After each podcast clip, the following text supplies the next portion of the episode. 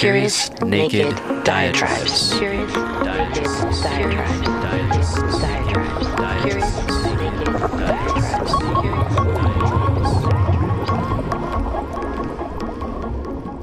Welcome back to Curious Naked Diatribes. In our last episode, we began a conversation with Dr. Chenzira Davis Kahina, Director of the Caribbean Studies Association. If you'd like to go back and start with that episode, I'll leave a link in the show notes.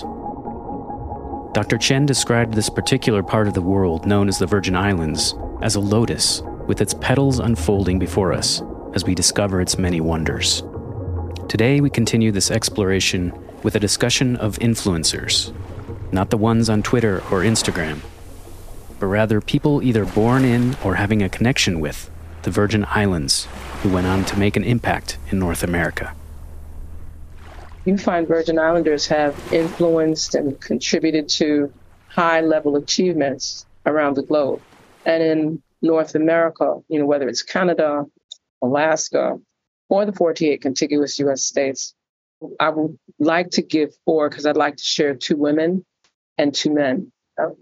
And I would like to start with Hubert Harrison in terms of a 20th century thinker, philosopher, historian, author, publisher, and and an activist, right, in the early part of the 20th century, coming from very humble beginnings in St. Croix, and uh, and, as, and left here as a teen, well, moving into adulthood, but as a teen, and ended up and contributed significantly to the quote Negro Renaissance, Harlem Renaissance.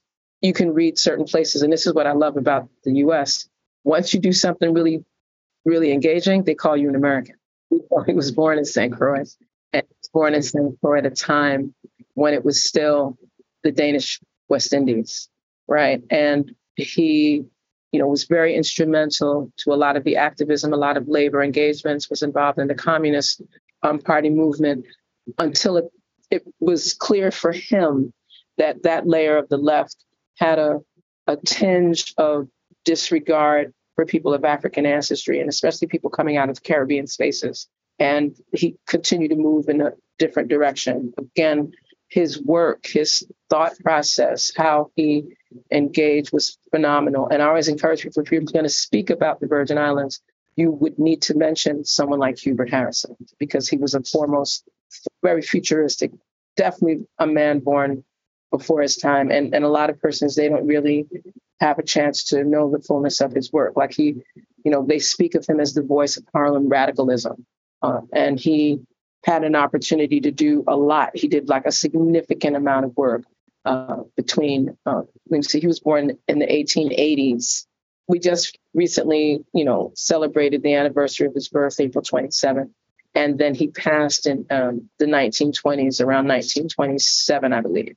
Right. So I encourage persons, if you're not familiar with the work of Peter Harrison, it would be to your advantage to learn a little bit more. And many of the works, one of the biographers who, well, what has published the most, and he just became an ancestor last year, and that is Dr. Jeffrey B. Perry, who literally, you know, uh, collected the papers, worked with the family to really hold Hubert Harrison up in the heights. And I can gladly say that for our CSA conference this year, one of the plenaries is around Hubert Harrison and Caribbean radicalism, right?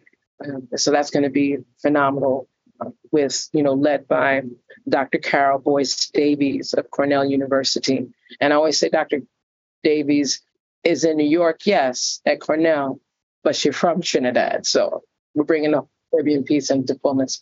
Another person that I always encourage people to be familiar with is, again, another radical thinker and doer, Rothschild Francis in St. Thomas. And Rothschild Francis, again, a very, very similar in many regards to Hubert Harrison as a, as a radical thinker, what people consider radical. I like to use the term revolutionary. He was pushing human rights and civil rights before those terms were common. And again, was penalized for that. You know, I think that that's and, and, and erased from, you know, even though we have the market square named after people just call it the Francis Square Market, but it's named after a civil rights leader.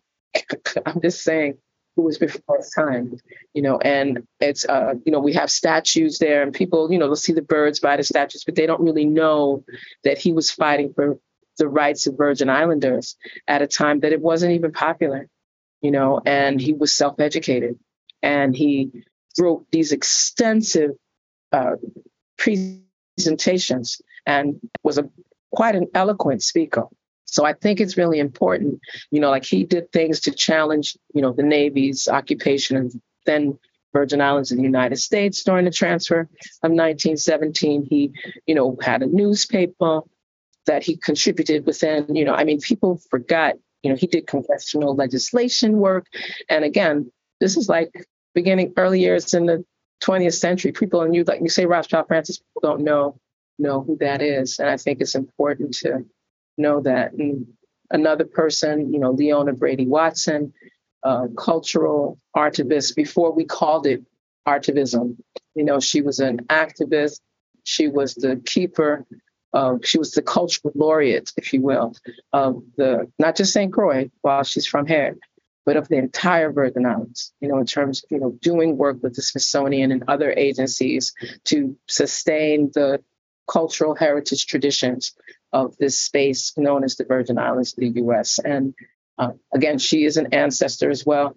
However, she did it in a way so that it was in the schools in the institutions of higher education. And it's at that time, College of the Virgin Islands, now the University of the Virgin Islands, and made sure that this cultural integration went across a number of different disciplines and spaces, you know, in the churches, in our social engagements, in parks, you know, by the waterfront, you know, seaside chats before we called them seaside chats.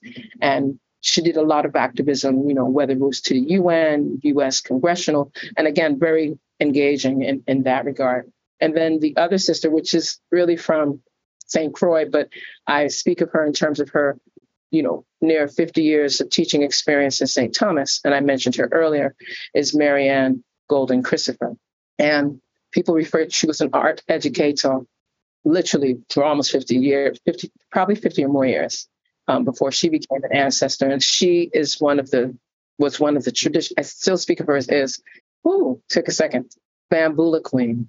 She carried the tradition of um, who we refer to as Nana or Auntie Clara, Miss Clara, and others. You know, you had Tanti, you had Nene, you had others that were keeping this Bambula tradition. That this music, these African drums, they were banned in the Virgin Islands until like the 1950s, 1960s, because because of the kind of power, the kind of communicative strength that this cultural heritage tradition, which is not just the dance, not just the wearing white and shimmering, but there are there's a historical, spiritual, cultural fusion. The songs that are sung, what the lyrics are sharing in terms of a message of upliftment and resilience and revolution. The type of music that's played, because it's acoustic, it's not like we're trying to plug up.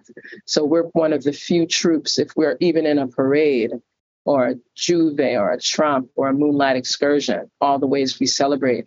When Bambula goes up the road, it's our own living sound and our own voice. We don't amplify, right? Because the whole idea is that it's a community doing this together to bring upliftment and to speak of resilience. And bambulas were used before revolts and revolutions happened. They were used to plan, they were used to gather, they were used to give messages. So there's another piece, and Marianne Golden Christopher shared that quite eloquently all the days of her life on the earth. And we are very blessed to have her daughter, Allegra Christopher, continue that tradition, even with all of the resistance that is met with keeping. You know, it's okay if you do the folk dances and, you know, people are comfortable with the music of the Virgin Islands as quelbe and the dance tradition as quadrille. When you start to speak of what preceded those music and dance traditions, in this case, the bambula or even scratch, then it becomes a little more challenging, you know, and because of its connection to a very free, pre colonial, indigenous, revolutionary space. And I, I'll use that term that people get a little nervous with very African rooted music. And right. So not everyone is ready for that sometimes. So, but it's wonderful. It's wonderful to speak of those four. You know, I, I, I respectfully speak of, you know, Rothschild Francis, Hubert Harrison, Leona Brady Watson, uh, and Marianne Golden Christopher. And the list is long. So for persons that want that, I can easily send you any of the resolutions that we've done for Virgin Islands outstanding Virgin books called Outstanding Virgin Islanders, like in two volumes, and persons who just see what you know who these people are, what they contributed, you know what were the highlights of their life, when did they live, and then there's a, a lot of um, there's a lot that you can go to almost any school in the Virgin Islands, and they're named after someone that's either in the Outstanding Virgin Islanders book or someone that has done outstanding things coming out of the Virgin Islands, and they're not always. Want to highlight that they're not always born here, right? Sometimes they will be born elsewhere, but they may have been raised here, or they may have been raised elsewhere and came here and contributed significantly. So we have several edifices, you know, schools and institutions and businesses and roads named after persons that contributed to the Virgin Islands. But those four, for what you're asking me now, because I'm, I'm sure there's people to be like, you didn't mention. I'm like, I'm to read it. I'll get uh, uh, your list because you know, like this year is the 175th anniversary of Virgin Islands emancipation from 1848 to 2023, and they have a list of ancestors. They actually pulled out. It's a little more than 175 though. I noticed that because some people they put like the husband and the wife, or the brother and the sister, but a, it'll look as if it's just 175. But sometimes you'll see some doubles, and there's a lot of people. There's a lot of people on that list so I don't feel that bad if I list four and I forgot some, because in that list of 175, they're missing a lot. There's so much that's been done. And these are people, and I'm speaking of people, those four in particular that I spoke of, their contributions, they're considered Harlem Renaissance people. These are people that contributed in the US to the development of the National Caribbean American Heritage Month, which is observed every June for the entire month. From and it's a U.S. congressional piece, right? And and grounded in the work of the Institute of Caribbean Studies under the direction of Dr. Claire Nelson, it grew up into something even wider. You know, so you had, you know, Dr. Donna Christensen, Christian Christensen, who was our former delegate to Congress and a medical practitioner. I need to highlight that she's an MD. And she really facilitated these types of observances to show from this very humble space called the Virgin Islands how Virgin Islanders impacted activity and programs in the US significantly. You know, have ended up, you know, you have people like you have people, you know, like uh, Ambassador Todman, who former governor and ancestor as well, Cyril King. And, you know, the list is long. The list is long. So, yeah, um, that have contributed to the U.S. coming out of this very powerful space of the Virgin Islands. I hope you enjoyed part two of my conversation with Dr. Chenzira Davis Kahina. You can find out more about her and her work with the Caribbean Studies Association online at CaribbeanStudiesAssociation.org. I'll also link to Dr. Chen's YouTube channel, AST Speaks, and her personal website, chenzirakahina.com. You can contact Dr. Chenzira at astspeaks at gmail.com. I hope you found this episode helpful, and I hope you'll stay curious and stay tuned. Curious Naked Diatribes is a production of Javi Media. New episodes first and third Tuesdays. You can get in touch through info at javimedia.net.